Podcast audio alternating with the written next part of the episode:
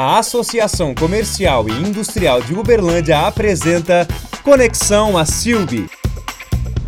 Olá, estamos juntos para mais um Conexão ACIUB, um espaço para falarmos de empreendedorismo, de gestão, de histórias de sucesso e também de dificuldades, né? Porque não existe história de sucesso sem, sem tropeços, sem tombos. E hoje é, nós temos convidados especiais aqui. Eu vou começar apresentando o nosso personagem aí dessa edição do Conexão ACIUB, que é o empresário Humberto Pereira Carneiro né, muito conhecido pela criação da Policad, né, a fundação da, da Policad, mas hoje a gente vai falar também sobre a origem é, empresarial do Humberto, mas principalmente contar algumas histórias. E para me ajudar nessa empreitada aqui, eu convidei o Luciano Penha, que é um parceiro um, de negócios e de anos do Humberto, então conhece bem a história do Humberto por dentro, né? É um empreendedor também, né? Fundador da Ser Humano e que é um executivo que trabalhou na Policad, depois que virou Up, também Up Brasil continuou como principal executivo executivo da empresa. Mas hoje o assunto é, é empreendedorismo, é negócios e é história de vida também, Humberto. E eu vou começar com uma pergunta já, já para te provocar. Você se considera um empreendedor agressivo? Eu acho em certo ponto sim. O mundo não foi feito para pessoas mornas, né? Até a própria Bíblia, Bíblia fala: os, mor os mornos serão vomitados. Eu acho que você tem que ter uma, uma escolha na sua vida, você tem que ter um posicionamento. E a partir daí eu dificilmente é, é, mudo minha jornada ou paro meu caminho. Eu sou bem determinado nesse ponto. Ô, Luciano, mas ele é conhecido por ter um jeitinho meio, meio, meio seco. Se for, eu, eu fico pensando assim, o Humberto, se fosse, se ele vivesse na Europa, ele ia ser um cara normal, né? Tipo assim, ninguém ia estranhar. Mas esse jeito direto dele, você já deve ter presenciado algumas situações assim. Várias, não, Humberto? o Humberto brinca que na família lá ele é o acelerador, o irmão, que é o Milton Júnior embreagem, e a Beatriz é o freio, né, Humberto? É isso mesmo. Então, assim, o Humberto é agressivo nos negócios, mas não aquele agressivo no sentido pejorativo, né? É agressivo naquele, no sentido de ser obstinado por aquilo que ele acredita. Pois é, mas é, eu, eu é, acho que é inevitável para uma pessoa, uma pessoa muito direta, bem padrão assim, Europa, porque na Europa é muito comum, né? O sujeito fala diretamente o que tem para falar, né? Marca uma festa ou um, um, jantar, o, o, o, anfitrião fala, olha, é, eu espero vocês às oito e a, a, das, até às dez. A hora que chegar às oito começa o jantar, de um jeito ou de outro, e às dez já recolhe as coisas e isso para um latino é muito diferente, né? E eu imagino, e, e, eu acho que em boa medida você já deve ter sido bastante acusado de ser arrogante, prepotente por causa desse, desse seu jeito. É, com certeza faz parte, né? Você quer ter um fracasso na vida, você quer agradar todo mundo. Então é muito importante você ter um posicionamento claro. Agora, você não pode ser teimoso, ou, ou você não pode ser burro. Você pode, às vezes, até ser teimoso em determinados momentos. Mas chega uma hora que você tem que se flexibilizar, administrar, porque se a, a, como diz o outro, se o atalho fosse bom, não existiria a volta. Então você tem que ter habilidade para saber que hora que você vai ter que mudar o seu rumo, o seu caminho. Eu fui muito de construir equipes. O Luciano é meu sócio hoje. Tá? Às vezes até brinca, é o filho que eu não tive. E nós temos muitas coisas parecidas. O Luciano é um cara extremamente disciplinado. Eu sou um trator, realmente. Aí eu procuro ter comigo pessoas que se organizam e me ajudam a organizar também. Um perfil complementar. Com certeza. Por exemplo, a Luciana, minha esposa, as pessoas que trabalham comigo, na maioria das vezes tem toque. Porque eles são muito disciplinados, isso me ajuda muito porque eu sou muito rigoroso com as minhas coisas também. Isso me ajuda. Eu acho que qualquer coisa que você for fazer hoje, você tem que buscar no mínimo a excelência. Não tem que ser meia boca. Vamos fazer um serviço, faça bem feito. Vai construir alguma coisa, faça bem feito. Você marcou um horário, cumpre.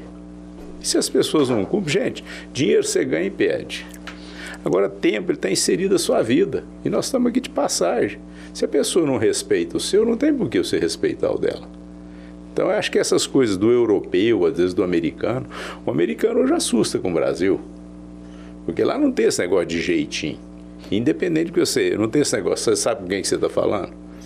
Então, isso eu acho muito legal. Eu acho que. E aí, aí você falou, você falou de uma, né, falou de uma questão de formação de equipe, né, Luciano? O, é muito importante na formação de equipe, seja a empresa né, pequena, média ou grande, você é, procurar perfis complementares, né? Exato. A gente fez muito isso, né, durante nossa a nossa vida e principalmente na, na, principal empresa que a gente tocou, na Policard, a gente sempre buscou pessoas com, com os perfis que a gente tinha deficiência, né, para ajudar a equipe. E é interessante, assim, o jeitão do Humberto, às vezes entrava uma pessoa nova na empresa, tinha a primeira reunião com ele, na primeira reunião já era um susto, né? Então a gente já ia administrando a turma, dizendo assim, ó, isso é a característica, né? Então a gente tem que aprender a trabalhar com as características das pessoas. Isso eu fiz muito com o nosso time. Né? E todo mundo tem defeito. Se a gente ficar focando só nos defeitos, você não aproveita as qualidades. Você não vai achar ninguém perfeito. Né? Então, o Humberto me ensinou muito isso também. Agora, assim, é interessante esse negócio do, do rigor com horário. Uma das primeiras lições que eu tive com o Humberto foi nós fomos visitar um cliente, um cliente importante, né? Foi chegando 30 minutos de espera na sala de espera. Humberto falou assim: a hora que der 30 minutos é o nosso limite, nós vamos embora. falei, Humberto, meu contrato é importante e tal. Cliente tem sempre razão. É, cliente tem sempre razão. E, e, eu era o diretor comercial, né? Falei, poxa, vai dar um desgaste com esse cliente, importante, enfim. E assim foi feito. Deu 30 minutos, nós voltamos para a empresa, né? Não foi, não deu mais uns 20 minutos, o, o, o, cliente ligou pedindo desculpa e que dia que ele podia, que a gente podia retornar, enfim, porque você também tem que saber ser elegante com as coisas que você tem rigor, né? O Humberto simplesmente dizia, olha, ele deve estar muito ocupado, quando ele desocupar, ele me dá um retorno. Então, para algumas pessoas isso é uma ofensa, para outras, não. Eu, eu aprendi toda vez que eu chegava num cliente dava um determinado tempo. Meu tempo era um pouquinho maior que o do Humberto, eu confesso. É, o dele é mais caro um pouquinho. eu esperava até aquele limite e sempre funcionou. Parece que a pessoa fica até te devendo alguma coisa. Engraçado, Humberto, porque isso é uma coisa que também, de novo, é uma dificuldade do latino, né? Que é, que é cumprir horário, né? Porque é aquela coisa sempre levando para o informal, sempre levando para o relacionamento.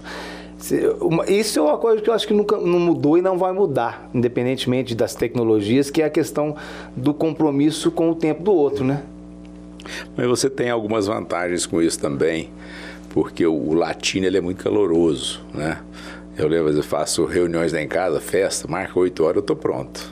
A turma vai chegar 8 e meia, 9 horas, ele te mata e vai dando 6 horas da manhã, tem uma turma que ainda fala assim, não, agora que ficou bom, que ficou só nós aqui, igual que nós vamos aproveitar aí o louco para dormir. então, mas são pessoas que a toda hora está pronta para te atender, para te acudir, são amigos verdadeiros. É, tem uns que a gente, a gente fica com raiva, mas a hora que ele chega, e, a raiva passa porque de tão, né, a gente lembra por que, que aquela pessoa é importante. Falando sobre um pouco da, da origem, é, você teve uma origem, é, eu não, vou, não, não foi uma origem pobre, mas uma origem que, que também não era abastado, uma origem simples. Lá desde a história do, do seu pai, da sua mãe lá em Nova Ponte, até vir para Uberlândia. É, você sempre conta aquela história de que para ganhar um, um, dinheiro, você comprou em sociedade um carrinho de pipoca, que vendia pipoca no intervalo da, da aula. Lógico que não foi esse, esse, essa ação que é, alavancou os negócios no futuro, mas é, eu acho que a, a, talvez a grande característica da sua história foi saber entrar e sair dos negócios na hora certa. Que dia que você dá para, né, principalmente para empreendedores, é, principalmente empreendedores latinos, né, que né, se apegam muito ao, ao negócio, a tudo, né? Que dica que você pode dar para esses empreendedores no sentido de prestar atenção nesse time? É, como nós estávamos falando ali, o, o, o, jeitinho brasileiro te traz algumas vantagens e desvantagens. E as pessoas se tornam muito amorosas. E talvez o latino, por ser muito amoroso também, ele acha que dá para ir justificando e ajustando as coisas. E você tem que pensar muito na cabeça das outras pessoas e não só na sua.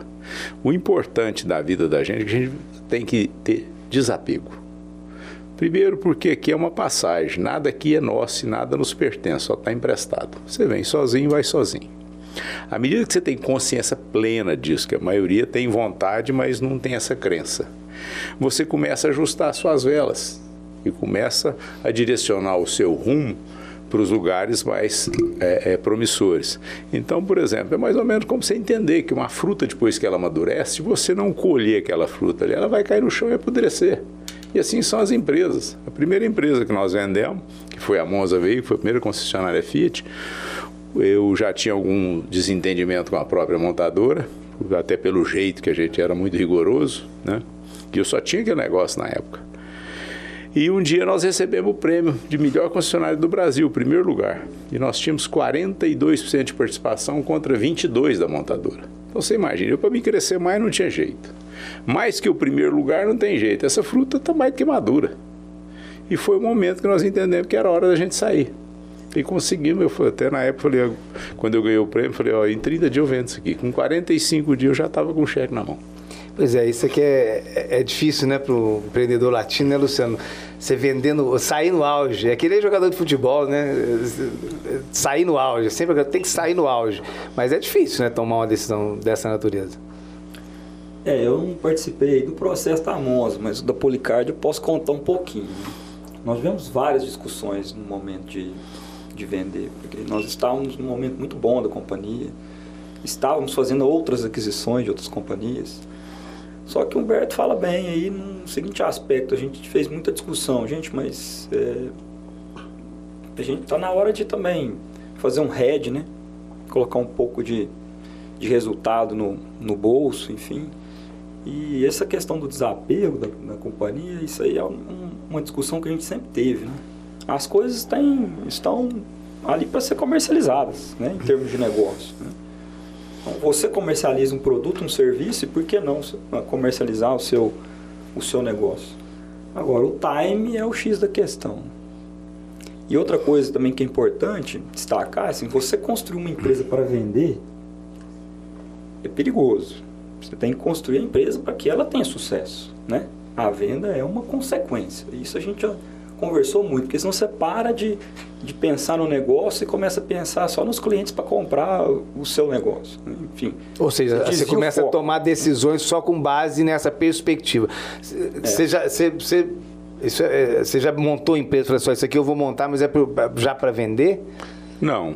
Eu trabalhei uma empresa sempre buscando esse resultado aí. E uma coisa interessante também, quando você tem desapego, você aprende uma coisa que é muito valorosa, que é aceitar críticas. Então, por exemplo, eu sempre gostei de um time que me criticasse, que tivesse junto e tal. Lógico que a gente somava tudo aquilo ali para levar numa decisão.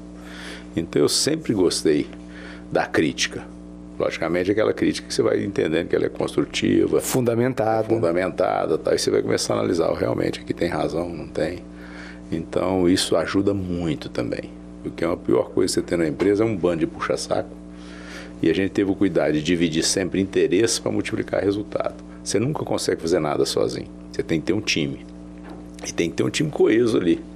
Ou seja, vamos junto, vamos junto, e que saibam que tem que ter uma decisão. É uma disciplina quase que militar. Então a gente sabe a responsabilidade de cada um e os, os cargos que a gente sempre colocou sempre foram por mérito. Não por tempo de casa ou por relacionamento. A tal da meritocracia. Ah, isso funciona. Então você vai ter tempo para provar a sua eficiência aqui. Então a gente é, é curto e grosso nisso aí, bem rápido. Mas o, o voltando um pouquinho na, na história da, na, da transição da Monza para depois a Policard. Como é tem, tem uma história que o seu, o seu, pai assustou um pouco quando depois vocês venderam a Monza, né? Como você disse, a, a eleita pelo Guia Quatro Rodas, a melhor concessionária Fiat do Brasil. No auge, vocês venderam, venderam naturalmente por um, um bom dinheiro, porque justamente porque estava no auge. E depois, como é que foi quando o seu pai viu o que, que você tinha feito? Como é que é essa ah, história? Que foi uma curiosidade. É, em 98 nós vendemos a Monza, né? E em 95 eu já tinha construída a Policard. A Policard nasceu numa época assim que existia 30, 50 mil usuários de internet no Brasil, pra você ter uma noção. E eu já fiz o sistema tudo online, real time. Foi uma oportunidade que eu vi, poxa, as pessoas precisam ter é uma antecipação de crédito, que o POP só era gente depois que ele recebia o salário. Então nós inserimos um produto, basicamente nós fomos o primeiro a inserir o sistema de é, é, consignado de, no Brasil. Nós fizemos um produto onde você antecipava o salário do cara lá no Vale. E não descontava no primeiro mês só descontar no segundo. Falava, mas ele só ganhava um prazo pequeno. Eu falei, não, antes de descontar o segundo, nós dava novamente. Então ele ganhava realmente aquele adicional para ele. E ele passou a ser uma pessoa que não usava mais fazer ficha, etc, etc. E eu acreditei naquilo e fui investindo. Aí coloquei essa empresa, e depois nós vendemos a locadora, o Salim me procurou na época, a gente localiza lá e botei o dinheiro lá dentro. Quer dizer que não foi só o dinheiro da Monza, então, não? Não, foi. Você pegou, foi tudo. O consórcio, fui colocando. Aí acho que chegou na terceira empresa, aí meu pai me procurou, falou: meu filho do céu, cadê? Cadê o dinheiro que você pegou? Os irmãos já começavam a ficar assim, que era meu sócio, né? Que eram os mais novos que eu, geralmente o Júnior e a Beatriz. Cadê esse dinheiro? Eu lembro que eu mostrei um computador para o papai e falei: ah, pai, tá naquela caixinha lá, ó. Você tá louco, você não tem um prédio, não tem um boi, não tem. E deu o que deu, virou um negócio gigante. Pois é, mas ah, contando assim, né, Luciano, é, é, é, é bonito, mas. Parece fácil, né? Parece fácil. Mas é, teve, teve momentos assim que você olhou, você olhou e viu que a coisa não estava perigando. É, você tem que ter muita perseverança e persistência. E às vezes o foco de visão é diferente por exemplo. E meus irmãos, por um lado, têm razão, porque essa empresa ficou 11 anos dando prejuízo, na cabeça deles, na minha não. Porque o que, que acontecia? É tipo Uber. Uber hoje, teoricamente, dá prejuízo. Por quê? Cada mercado que ele abre, você tem que fazer um investimento. Você, para abrir um estabelecimento novo, você gasta lá 500 dólares. É R$ 2.500 para você ter cada estabelecimento ligado, etc, etc. Então, chegava no final do ano, você tinha um prejuízo X, mas você tinha mais tantos mil 10 mil, 20 mil estabelecimentos a mais. Você tinha crescido. Se você, se você precificasse aquilo, o seu lucro seria muito bom. Então você tinha opção de abrir ou não. Você estava olhando lá na frente. É. E a Beatriz, que era o financeiro, estava olhando, era, era, era, o, era a sua irmã Beatriz. É. É. Agora, uma curiosidade, eu ouvi do Fábio, o Fábio falou que já pensou em desistir. Eu nunca pensei em desistir. Eu acho que quando você está navegando, se o vento muda, se ajusta suas velas. Então, essa que é a diferença. Você aproveita o, o, a, sua jornada. Então, por isso que eu vendi uma empresa, vendi a outra, à medida que meus irmãos não queriam. Então, comprava. quando você vende uma empresa ou até fechava, que já teve empresa que quebrou, inclusive. É, com certeza. Isso na sua cabeça não é desistir, é ajustar a vela. É lógico, ajustar a vela. Ou vender. Então, você tem que acertar rápido e errar rápido, mais rápido que, do que e, e, é nessa hora que você aprender a errar rápido, você vê os custos ali e vai para frente, poxa. Se você errar rápido, você erra pequeno. É.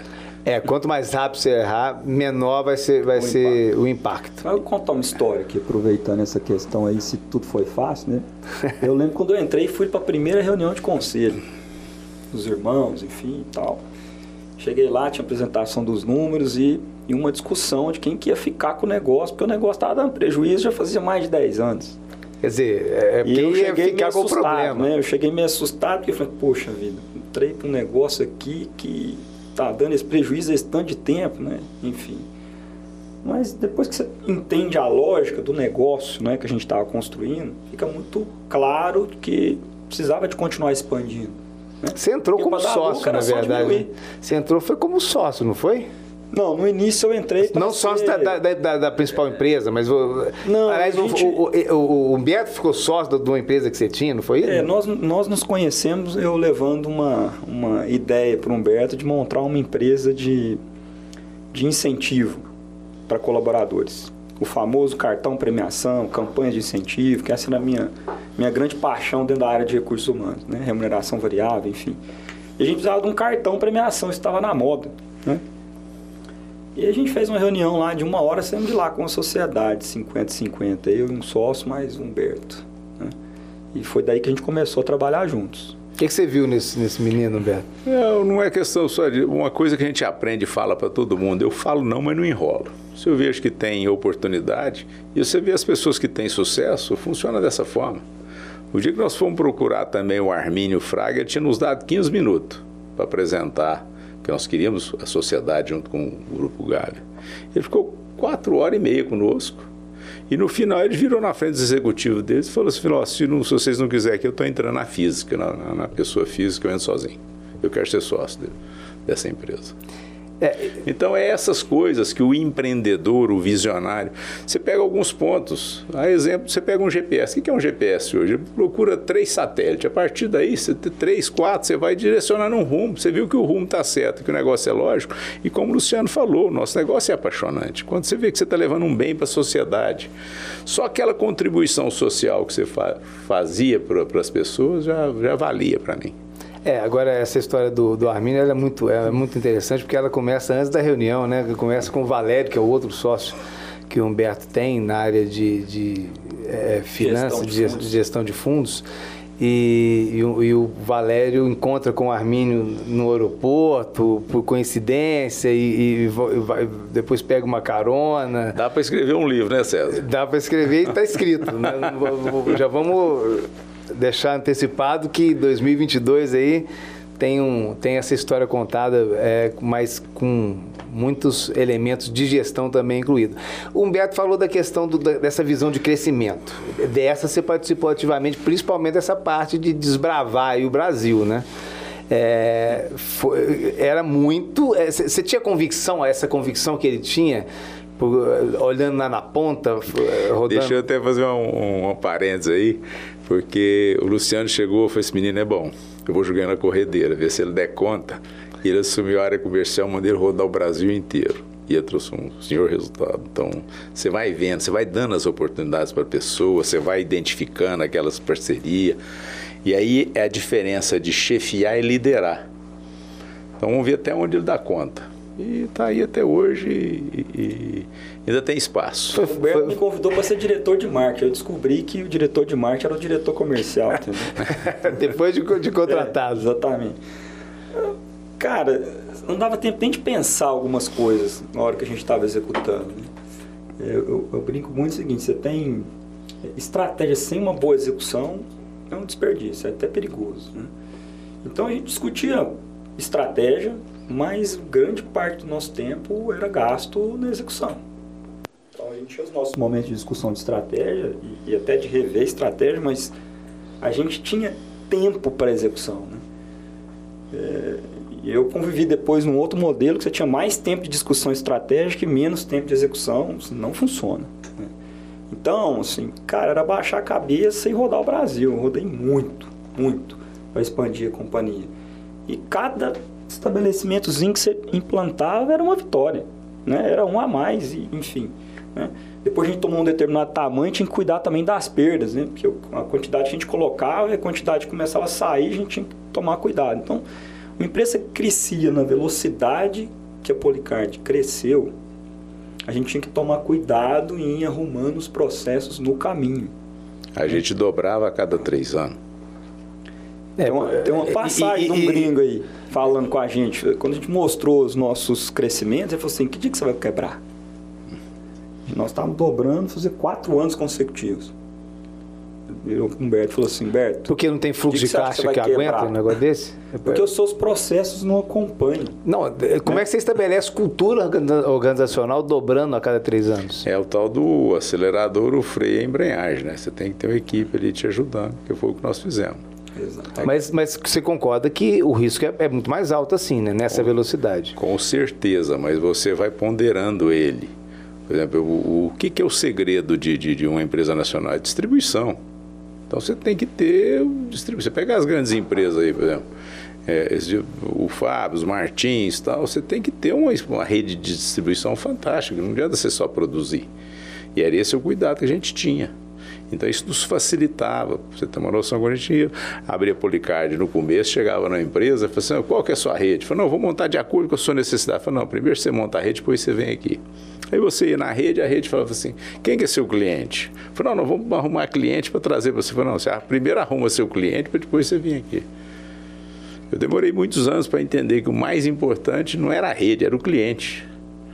E até hoje, em qualquer negócio. Porque quem Quer dizer, quem tem o poder é quem tem o cliente. Quem tem... Até a economia mundial. Quem paga, né? É. Que é quem paga, né? A economia mundial, hoje, se for ver, ela é feita, é baseada, o primeiro país do mundo é o que mais compra. O segundo, e aí por aí vai. É. Então, o poder de compra, você decide, né? Você tem alguns percalços no meio do caminho aí. Não é a China que mais fabrica, é os Estados Unidos que mais compra. É isso aí. É, agora, ainda só para não perder esse gancho da estratégia, às vezes, você acha que às vezes as empresas complicam muito na estratégia, ficam perdem tempo demais na estratégia e acabam, como disse o Luciano, é, é, perdendo um pouco o time da execução? Muito, porque o que, que acontece hoje? Nós tivemos essa experiência. A maioria das empresas hoje são geridas por executivos. Se você não tiver o olho do dono, esquece.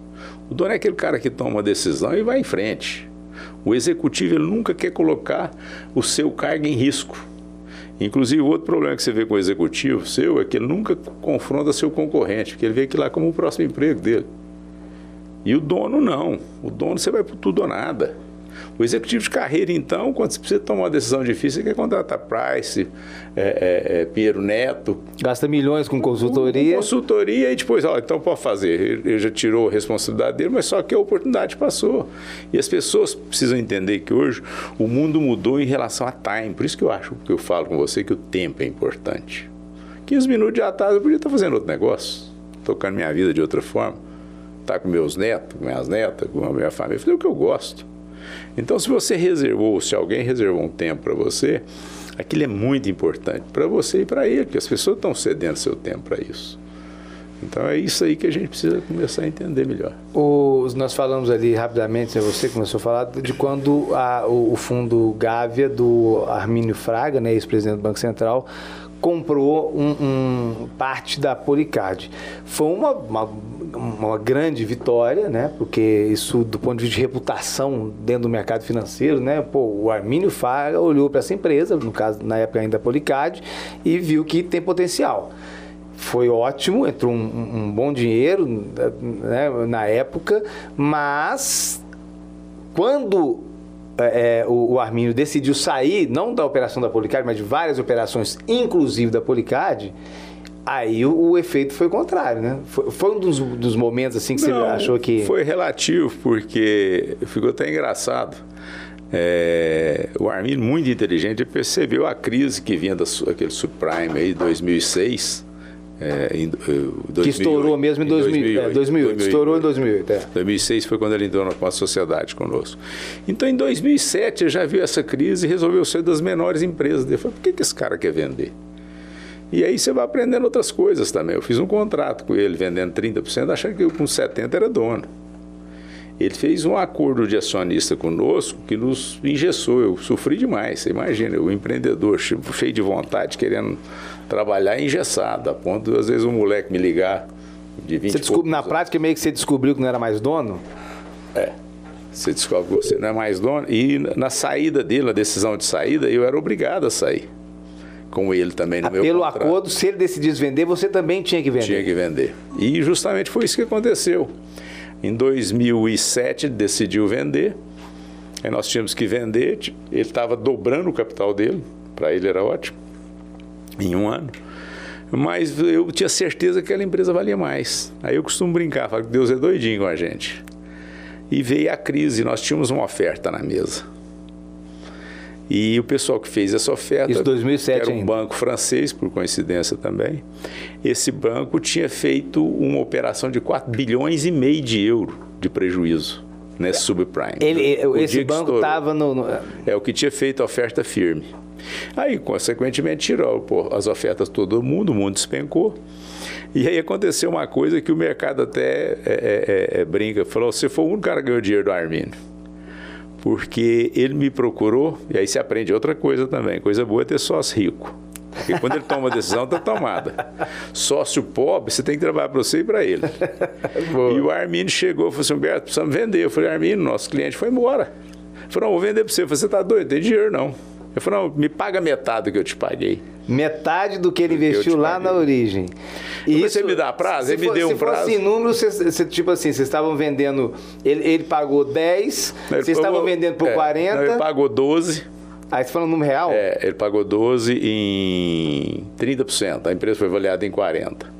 Nós Você estava vendendo por quanto? 82. Para aquele banco francês? 82. 82. É. E aí ele chegou para mim e me compra. Eu falei, pô, não tem dinheiro. Ele falou, não, me paga metade que eu te paguei, 6 milhões. 6? É, eu tinha os 12, estava em caixa, eu tinha gasto metade daquilo ali com desenvolvimento e tal. Mas aí nós tínhamos outro recurso de uma outra fazenda que nós tínhamos vendido. E aí nós compramos e pagamos. E aí o Luciano joguei para dentro, aquele gás que estava todo meu e dele, engessado, vamos fazer o que a gente sabe fazer? Ele falou, vamos embora. E aí a empresa foi crescendo, explodindo e crescendo. Foi nessa aí começou aí a, triple, a, a dobrar em, de três em três anos. Não, aí, aí nós já estávamos dobrando todo ano. Por a história era outra. É. Todo ano. Todo ano a empresa dobrava, dobrava. De, de, tamanho. Por Isso quatro. é a vantagem da empresa de tecnologia. Depois que você tem estrada pronta, porque o, o, o homem não pode ser refém dos seus medos. Esse é o grande problema. O homem é do tamanho dos seus Mas medos. como que faz para não ser refém dos próprios medos? Mas primeiro você tem que ter muita coragem. Como que faz para ter coragem? Segundo, onde, segundo, onde que compra? É fácil. Você pensa o seguinte: Fala, eu não sei que caminho que eu sigo. É simples, você dá um passo. Se você estiver confortável, você dá um segundo. Se você estiver desconfortável, você tem que ter coragem de dar um passo para trás. Talvez aí seja a grande dificuldade. Né? É aí que está a arrogância das pessoas. Eu sei fazer. Você quer um exemplo claro? Pobre, quando ganha na loteria, em três anos ele quebra. Pode olhar, a maioria das vezes. Pobre, quando ganha na loteria, com três anos ele quebra. O dinheiro é meu, eu ganhei. Eu, eu que vou decidir o que, que eu vou fazer. Aí vem aquela autoestima exagerada, vem aquela arrogância. Não tem o preparo. É, não né? tem o preparo. E o dinheiro, você tem que ter habilidade com ele. O dinheiro é um ótimo escravo, mas é um péssimo patrão. Então, é o cuidado que você tem que ter com ele. Dinheiro você ganha, perde. Agora, o seu tempo, não. O que passou, passou. A gente só tem o aqui o agora. Então, as oportunidades que você tiver, pega, aproveite, faça um planejamento de médio e longo prazo. Você vê as empresas diferenciadas aí. E, às vezes eu, eu, eu brinco muito, gente, não é difícil ganhar dinheiro. O difícil é você mudar a sua cabeça.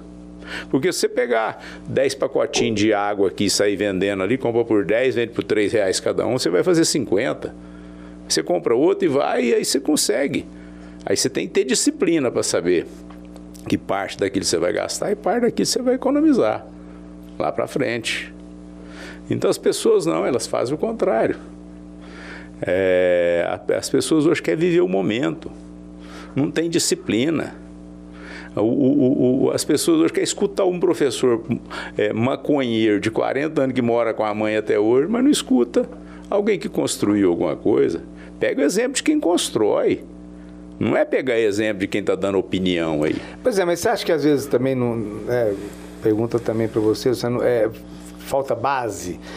Porque no seu caso, por exemplo, você teve uma criação dura, né? Firme do seu pai.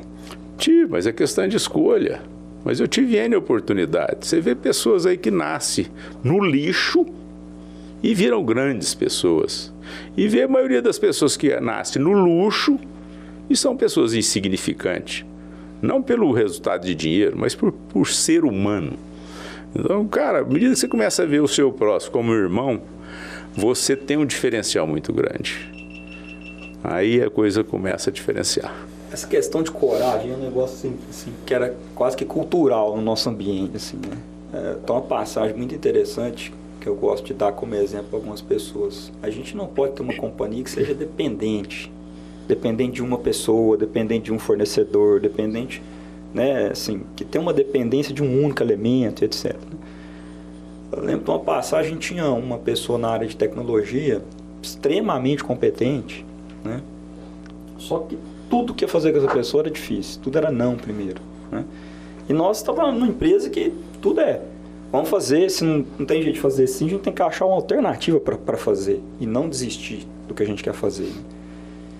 E lembra assim, ó, gente, então essa pessoa não tem jeito, não tem que substituir. Não, mas a gente, essa pessoa é insubstituível. Tem jeito, tá tudo não na mão dela. se, se, tirar essa pessoa daqui, vai fechar. Fica conversando com o Humberto, assim, a próxima vez que a gente escutar que se essa pessoa sair, a empresa fecha, nós vamos desligar. E coincidentemente, ela me procurou, falou: se você não me der metade da companhia, eu estou saindo. Eu falei: então é agora. Não vai voltar nem para sua mesa Na... Não vai voltar nem para sua mesa. Você já Sim, levanta daqui. A gente tem que já bloqueei. coragem para fazer essas coisas. Uma empresa não pode depender de uma pessoa. Pois é, ah. o, o, problema que eu acho é que coragem e burrice andam lá na Esse, esse, esse é o, é o exemplo. Né? Quando o cara, o cara o cara para chegar para você e falar ou você me dá metade da empresa ou eu tô fora, é, aparentemente seria coragem. No caso foi burrice, que ele deu a deixa que você precisava para fazer uma coisa que já estava decidida. É, que precisava ser feita, né? E curioso, César, nós tivemos aí mais de 120, eu contei até 120, mas não contei mais, de empresas que nós 120 120 empresas. Então eu tive vários sócios e dei oportunidade para muita gente. Agora, para você ter uma noção, nesses 120, com vários sócios que eu tive, eu nunca tive uma discussão. Com o sócio. Porque quando eu tinha um problema, eu pagava e saía ia trabalhar de outra forma. Eu, sabe, eu tinha certeza que a gente tem potencial para construir outros negócios e não ficar amargando aquilo ali. Então foi um investimento errado que eu fiz, ou na pessoa errada, ou no negócio errado. Aí você, o Luciano falou, é rápido. Eu pagava e saía, não vou discutir aquilo ali, não vou ficar arrastando discussões. Nem fica remoendo eventualmente o que você perdeu. Eu lembro que meu pai contava que às vezes no tempo dele tinha pessoas ficar discutindo uma cerca ali, de uma herança que ganhou e ficava 30 anos brigando por causa de um pedaço de terra. Você não podia produzir outra coisa. Então a gente que é acostumado a produzir, cara, não deu certo aqui, vamos para outro lugar. Como também você tem que ter uma análise fria dos teus negócios. Por que, que nós saímos do sistema de concessionário? Primeiro, só tem um fornecedor. Que é o que o Luciano estava falando. Segundo, o cara, ele que põe o preço. Terceiro, ele me limita uma área. Eu dava conta de vender 42%, que a minha área era, era limitada. Então, cara, nós temos mais potencial do que isso. Você viu quando você tem uma energia sobrando para um negócio que ficou pequeno? Ele põe o preço e estabelecer é. as metas. Né? E isso foi o que nos fez, quando montei a Policad, fazer ela. Eu queria ser é, emissor, processador, bandeira e rede. Então nós fechamos os quatro sistemas. Eu não queria ser dependente de ninguém. Isso nos custou mais caro. Mas nos deu uma estrutura, uma base. É como você construir um prédio. O alicerce é, é fundamental do que, que você quer construir. Então, você tem que ter planejamento. O que, que eu quero fazer? Onde é que eu quero chegar? Pô, se eu quero se eu quero ir para a Lua, eu não posso ter o descuido de saber que eu não botei suficiente combustível para poder chegar lá. Então, essas coisas que você tem que ter muita atenção. É, na Policard você sempre fala que era uma empresa centaveira, né? Eu acho que tem muito a ver com a questão da, da escalabilidade. Como é que é esse contato, esse conceito aí de empresa centaveira? É uma curiosidade que você chega para um paulista, você vai fazer um negócio com ele, é, ele fala assim, beleza, onde é que nós vamos ganhar? O carioca, ele fala, beleza, onde é que eu ganho? E o mineiro ele tem uma curiosidade, por mais que você faça com ele, ele fala assim, beleza, onde você está ganhando? Ele não quer deixar nada para você ganhar. Tanto é que eles falam que se você abrir uma empresa, Uberlândia, Belo Horizonte, Curitiba, se der certo, ela dá certo em qualquer lugar do Brasil. É, são, são, cidades teste. Curitiba também? Por que Curitiba? Também, porque são mercados altamente disputados e críticos. Ah, sim. Tá? Então, o que, que nós fizemos? Nós tínhamos uma empresa que nós ganhávamos centavos, então nós não incomodávamos ninguém. Então as pessoas falam, poxa, onde é que você está ganhando? Você não cobra nada de mim, não, da minha, como empresa, você não cobra nada do meu funcionário. Eu falei, não, eu cobro do fornecedor. 2%, 3%. Então, eram os centavos que você então as pessoas, e a maioria cobrava tudo, cobra tudo onde pode, onde, onde dá para cobrar. Você fala que a conta que você fazia, era, você pensava assim, a, a cada 10 idas de, de, alguém no motel, eu, eu ganho uma. né? Teoricamente, quase que era assim, né? Porque era o percentual. Pelo menos o meu prazer era garantido. mas, então, mas é, uma outra coisa que você estava falando, você, é, você, o Fábio Peg, né, que foi nosso personagem aqui no primeiro Conexão a Ciúbe, é, são pessoas que sempre trabalharam com sócios. Nunca é, é, é, tiveram aparentemente dificuldade de trabalhar com sócio. Aparentemente até gostar, gostam de trabalhar com sócios.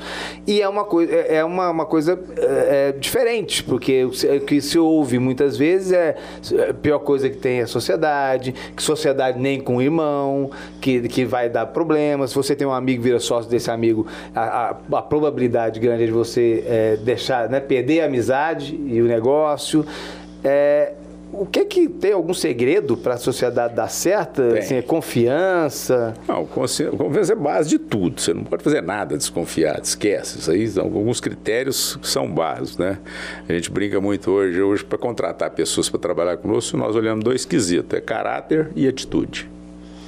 Um cara que tem caráter, ele dificilmente vai te roubar. E o cara que tem atitude é o primeiro a pular na frente e achar tentar novos resolver. caminhos, tentar resolver. Agora, o que, é o segredo da gente ter parcerias? Nós fomos é, empreendedores e hoje eu estou muito mais para investidor. Então, quando você é empreendedor e que nós tocávamos o negócio, eu sempre exigia que eu, eu tenha autonomia. E quando você está construindo, dando resultado, acha ótimo. Eu, eu, eu, peguei uma sociedade com dois irmãos que eram nós. A Beatriz tinha 12 anos, o João tinha 15, ou 20, e eu 20 e poucos. Você comandava? Comandava porque a gente, eu tinha habilidade, tato, gente. Então, quando eu estava construindo, nós começamos com a Monza, falou, ó, comprei um, um, um, abrimos um consórcio. Opa, bom demais. Eu abri mais uma concessionária lá em, em, em Rondonópolis. Opa, agora abrimos uma, uma locadora. E ia colocando, a empresa crescendo, e, e, e, e, fomos comprando outros negócios, abrimos uma, compramos uma concessionária GM, compramos uma, abrimos uma Chrysler, Jeep, por aí vai. Então era sempre bom. A hora que começa a dar prejuízo, que foi o caso da, da Policard, que você começa a direcionar tudo para lá, eles, eles não conseguiam ter a visão que eu tinha. Já estavam mais velhos. De futuro. Já estavam mais velhos. Velho tem mais medo? Cadê meu dinheiro, né? E no meio do caminho, para você falar de sociedade, por exemplo, o Milton Júnior e a Beatriz, que eram meus sócios mais permanentes. A Beatriz foi tocar Localiza, ela ficou com 51% daquele negócio. O Milton Júnior foi tocar uma Chrysler, ficou com 51% daquele Ou negócio. Seja, lá eles Toca é que, do que seu tocar. jeito e apresenta o seu resultado. Pronto. Então você tem que ter esse desprendimento, essas, essas coisas assim. Mas teve decepções com sócios nesse caminho. Ah, tem, isso faz parte, né? Aprendizado. Agora, eu acho que é a oportunidade que as pessoas jogaram fora. Que podia estar junto, podia estar rico, podia estar muito bem. Como eu tenho sócios comigo hoje que estão muito bem. Eu acho que a nossa escola é boa. Esse dia eu estava até discutindo, pessoas que passaram conosco aqui. Um hoje foi, é, é presidente mundial da, da, da MAFRE, seguradora era a antiga Vera Cruz. Entrou comigo na Bracaf quando era presidente lá. A Vera Cruz era a 12 colocada no ranking brasileiro, passou para quarto, graças à Rede Fit que nós incorporamos ao processo. Eu tive um parceiro sócio em negócio que hoje ele é, foi presidente do HSBC Cartões, o outro foi da, da, da, da, da Whirlpool que é, é Brastemp. Linha branca do Brastemp. É, então, cara, teve gente conosco aqui que cresceu. Então, a, as pessoas são boas também, a escola também é boa. O que, que é a diferença de um líder e de um chefe? O chefe quer contratar pessoas mais burras do que ele. E ele nunca quer passar aquilo e passa que, como todo resultado, foi esforço dele. O líder não, ele faz o contrário. Eu lembro quando a gente tinha oficina na Monza lá, eu precisava botar um chefe de oficina, eu conversava com os mecânicos. Eu falava, aquele lá. Por que vocês querem aquele? Ele falou, não, porque toda vez que eu tenho um problema, ele vem aqui me ajudar. Ele me ensina, ele me ajuda. Então, essa é a diferença. Você compartilha o seu conhecimento. Agora, o que o cara vai fazer daquilo é a competência dele. Você se considera um bom negociador? Eu acho que eu tenho boas habilidades, tá? É, a gente tem alguns experiência dos sucessos que nós tivemos nas negociações. A gente até curiosidade de uma negociação que nós fizemos na França uma vez. A cada reunião que a gente ia, eu contava o resultado para o Luciano antes da reunião. Fala, você falava antes o que ia acontecer. É. E aconteceu, de Mais fato. Mais que falar, né? Nós estudávamos é. a negociação. E ainda chegar e falou, não passa disso, vai chegar aqui. Né? Aí, inclusive de valores, então. Tudo. Claro. Claro. Você não pode despreparar para uma negociação. Mas como é que? Você simula? Você... Claro, você se coloca no lugar do outro. Né? O que, que ele está pensando? O que que aflige ele? Porque não adianta eu chegar, levar meus problemas, minha aflição. É essa hora que você tem que ter um equilíbrio e um desapego. E qual que é o melhor... Né? É, em negociação você tem alguns pontos interessantes. Você tem duas chaves, o comprador e o vendedor. Quando ela está aqui assim, ó, o negócio vai acontecer nesse inteirinho. Se ela está aqui assim, não vai ter negócio. E se ela está assim, é competência de negociação. Porque esse, esse cara que está que tá vendendo, ele vende por esse preço aqui. O que está comprando está disposto a pagar isso aqui. Eu lembro uma vez do Salim, ele comprou uma, uma, uma Salim da Localiza. Da Localiza, nós somos muito amigos. Ele comprou uma chácara e foi uma beleza para comprar essa chácara. Por fim, ele comprou ela por tipo 30, um valor de 30 na época, não sei se foi o, o alqueire, alguma coisa.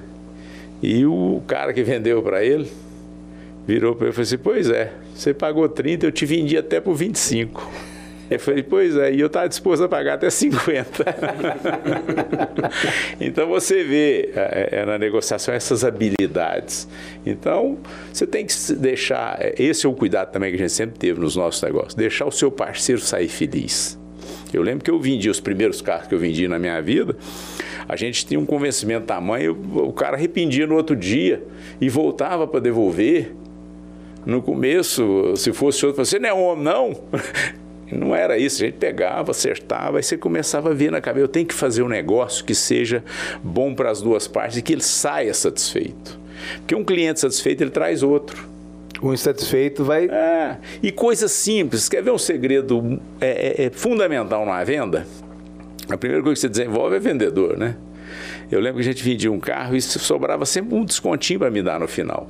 Eu não dava aquele desconto de graça. Eu falei, eu vou te dar esse desconto, eu não posso dar mas você vai fazer o seguinte: eu te dou ele se você me trouxer um cliente. Ah, não dava outra. O cara mandava um, dois clientes, me ligava, arrumava. Então as pessoas te ajudavam.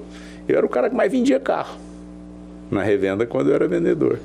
Ou seja, na verdade, assim, então é sempre procurar gerar valor naquilo que está sendo concedido, por mais que você já fosse fazer aquilo de qualquer forma. Valor na cabeça da outra pessoa é, para outra pessoa. É, então você tem, igual hoje, nós, até problemas que a gente tem com, com, com alguns empresariais, teve um, um, problema fantástico com, com uma franquia. Nós tivemos um problema com a franquia, eu montei uma franquia, eu acho que vale a pena contar essa história aqui, né? Eu montei uma franquia para minha filha e ela vendia sapatos e uma franquia hoje você tem que ter 10% de despesa, 11% no máximo com aluguel. Eles criaram um volume tamanho na cabeça que ela ia vender, o dobro que ela vendia. Geraram uma expectativa. E o aluguel veio de 22%. O, e dobro primeiro... do, que, do, do, Isso. do que seria o correto. E o primeiro pedido que ela fez foi de mil pares, eles mandaram 4 mil, 3 mil. E a peleja para devolver aqui depois. E isso foi constante, eles começavam a mandar sempre sapatos a mais, etc.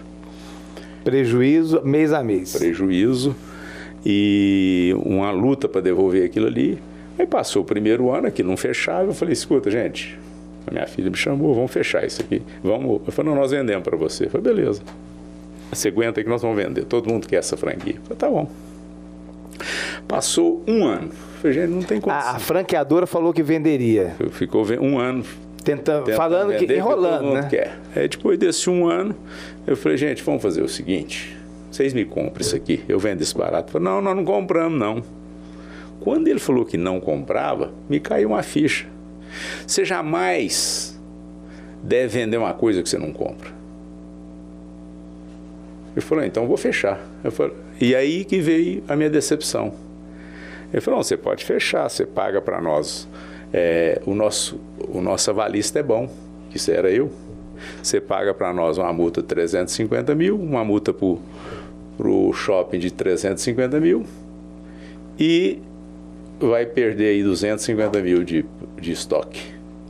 Meu Deus. Quer dizer, ah, tá eles não compravam, você não podia vender e não podia fechar. Aí o que, que aconteceu? Eu estava focado no problema meu. Aí eu passei a focar o problema deles.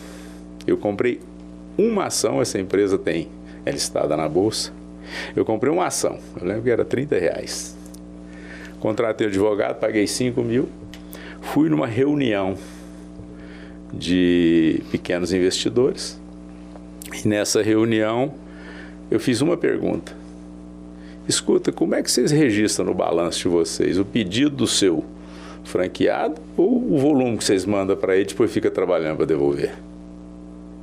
Rapaz, eles me ligaram em cinco minutos. Eu falei, vocês têm duas horas para acertar comigo. Aí falou, nós abrimos mão dos 350 mil de multa, resolvemos os 350 do shopping, compramos seu estoque à vista, mas precisa que você fique três meses para mim pôr outro no lugar. Eu falei, custa 50 mil por mês para mim ficar aberto aqui. Falou, nós pagamos. Acertei minha vida por aí. Você imaginou, ele ia precisar refazer o balanço dele 10 anos, uma empresa listada em bolsa, meu filho. Então é mais não, ou menos não, assim. Isso aí, eu, só, de, só a notícia de que, que teria que rever o balanço já provocaria o estrago eu tive danado. um outro na, problema uma vez com, com um banco, que eu tinha uma aplicação grande lá e precisava de um recurso pequeno. Falei, não, não tem jeito, você tem que sacar toda a sua aplicação aqui. Era ações do próprio banco. E você tem que sacar toda ela. Eu Falei, mas aí é muito grande, como é que eu faço? Falei, não, você vai perder 10%. Eu Falei, eu perder 10% do título de face e tal. Aí fui ver na cabeça do banco. Para cada 10 que eu tinha, tinha bilhões. Eu falei, então faz o seguinte, põe a mercado. Porque se eu pusesse a mercado, precificasse o meu a mercado, o dele todinho Ia ser precificado. ia precificado menos 10%. Resultado, eles me compraram a valor de face e deu tudo certinho. Então, enquanto você estiver focando o seu problema no, no, no, no- no seu foco, na sua necessidade, você está perdido. É olhar sempre com o olhar do outro. O que, que você Por falou? exemplo, co- como é que quando que o Estado reage? É quando você pressiona ele com a, com a coisa que dói nele e não dói em você. Você quer uma caristia mal que nós estamos passando, as dificuldades que nós estamos passando. E não adianta você chiar as injustiças que nós estamos passando aí. Então nós vamos ter que ter paciência e habilidade para ir revertendo esse quadro dia a dia. Mas ainda sobre negociação, tem, tem umas técnicas, né? É, por exemplo, é, Muitas. é, algumas, assim, que, que são básicas é. e que fazem diferença. Eu fui presidente da Associação Fiat. Então, pô, aquilo é uma escola. É uma máfia italiana, você imagina, você negociar com aqueles caras ali, aquilo é uma escola. Eu lembro quando a gente ia para uma, uma, uma reunião, era escolhido os diretores que iam. A expressão corporal. E o montadora, você tinha um problema grave para ser discutido, a montadora chegava na mesa assim, e falava, vocês viram o lançamento que nós vamos fazer agora do novo carro assim, assim assado? Tem um ali dentro. Vocês querem ver, não? Primeira mão, É. Aí a maioria dos diretores queria ver o carro. ou seja, Então, estava tirando o foco, estava passando um docinho ali. negociação. Então, isso é uma habilidade de negociação. Então, você tem que é, é, é, você tem que estar o tempo todo ligado. Isso é treinamento, né? Forma de falar, postura. O que reivindicar também? O que? Reivindicar. Outra coisa interessante que nós aprendemos. Pô, você tinha, o que, que vocês querem que pede para fazer? Eu mandava 82. Reivindicações. Reivindicações. 82 pontos. Esquece. Você tem que levar dois. Pega os dois mais importantes e leva os dois, que dificilmente ele vai ter que te negar. É, porque se ele leva 82, ele já atende em 60, que não vai fazer muita diferença. E o principal, ele não te atende. Então é isso que você tem que entender. Pega aqueles dois que mais te machucam, mais te dói ali e foca naquilo.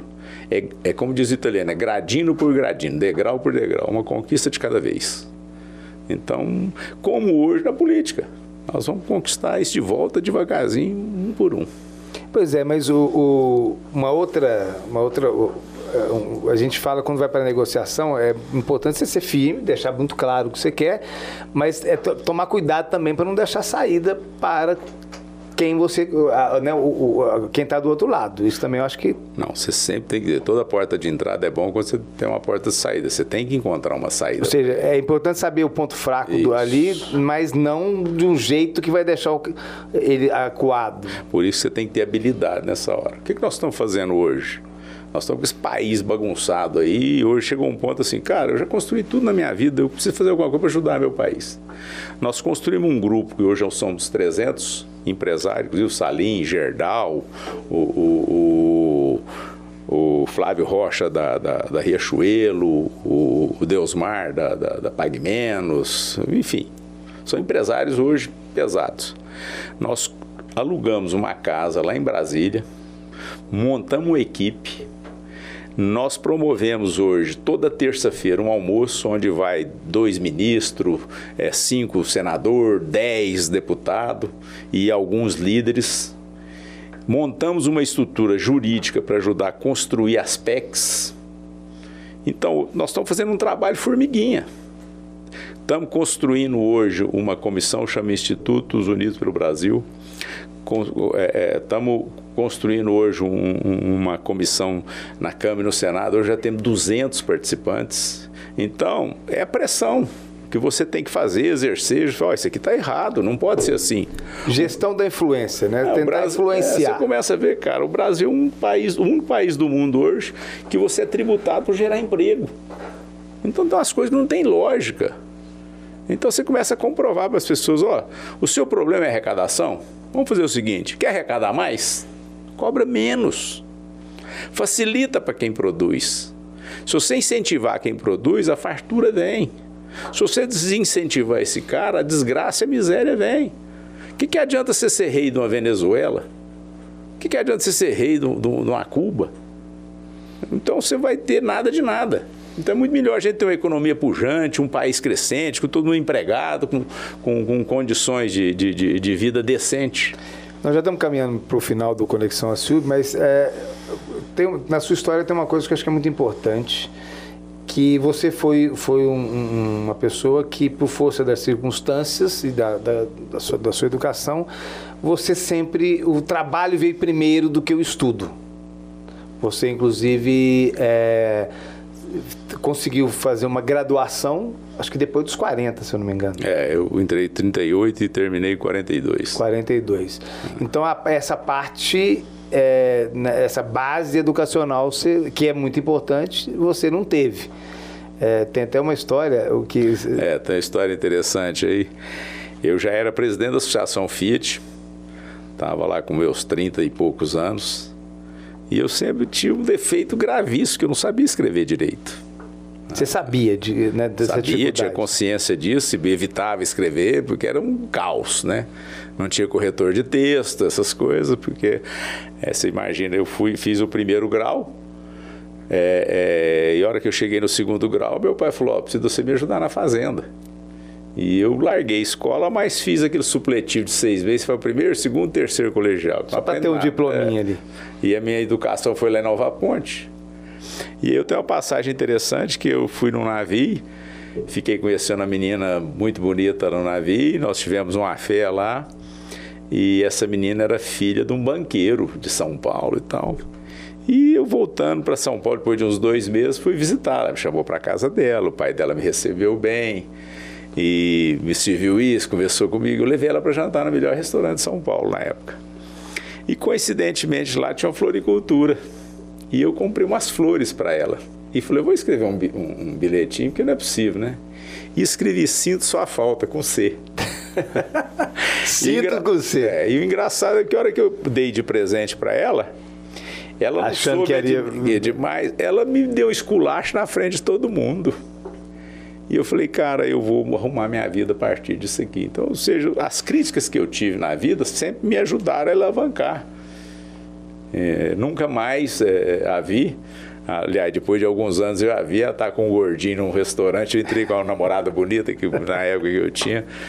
E, e, só cumprimentei depois, mas nunca mais tivemos. Mas acabou te ajudando, né? Você perdeu a, a namorada, mas. Então você tem que entender, cara, vai atrás das suas fraquezas, procura melhorar.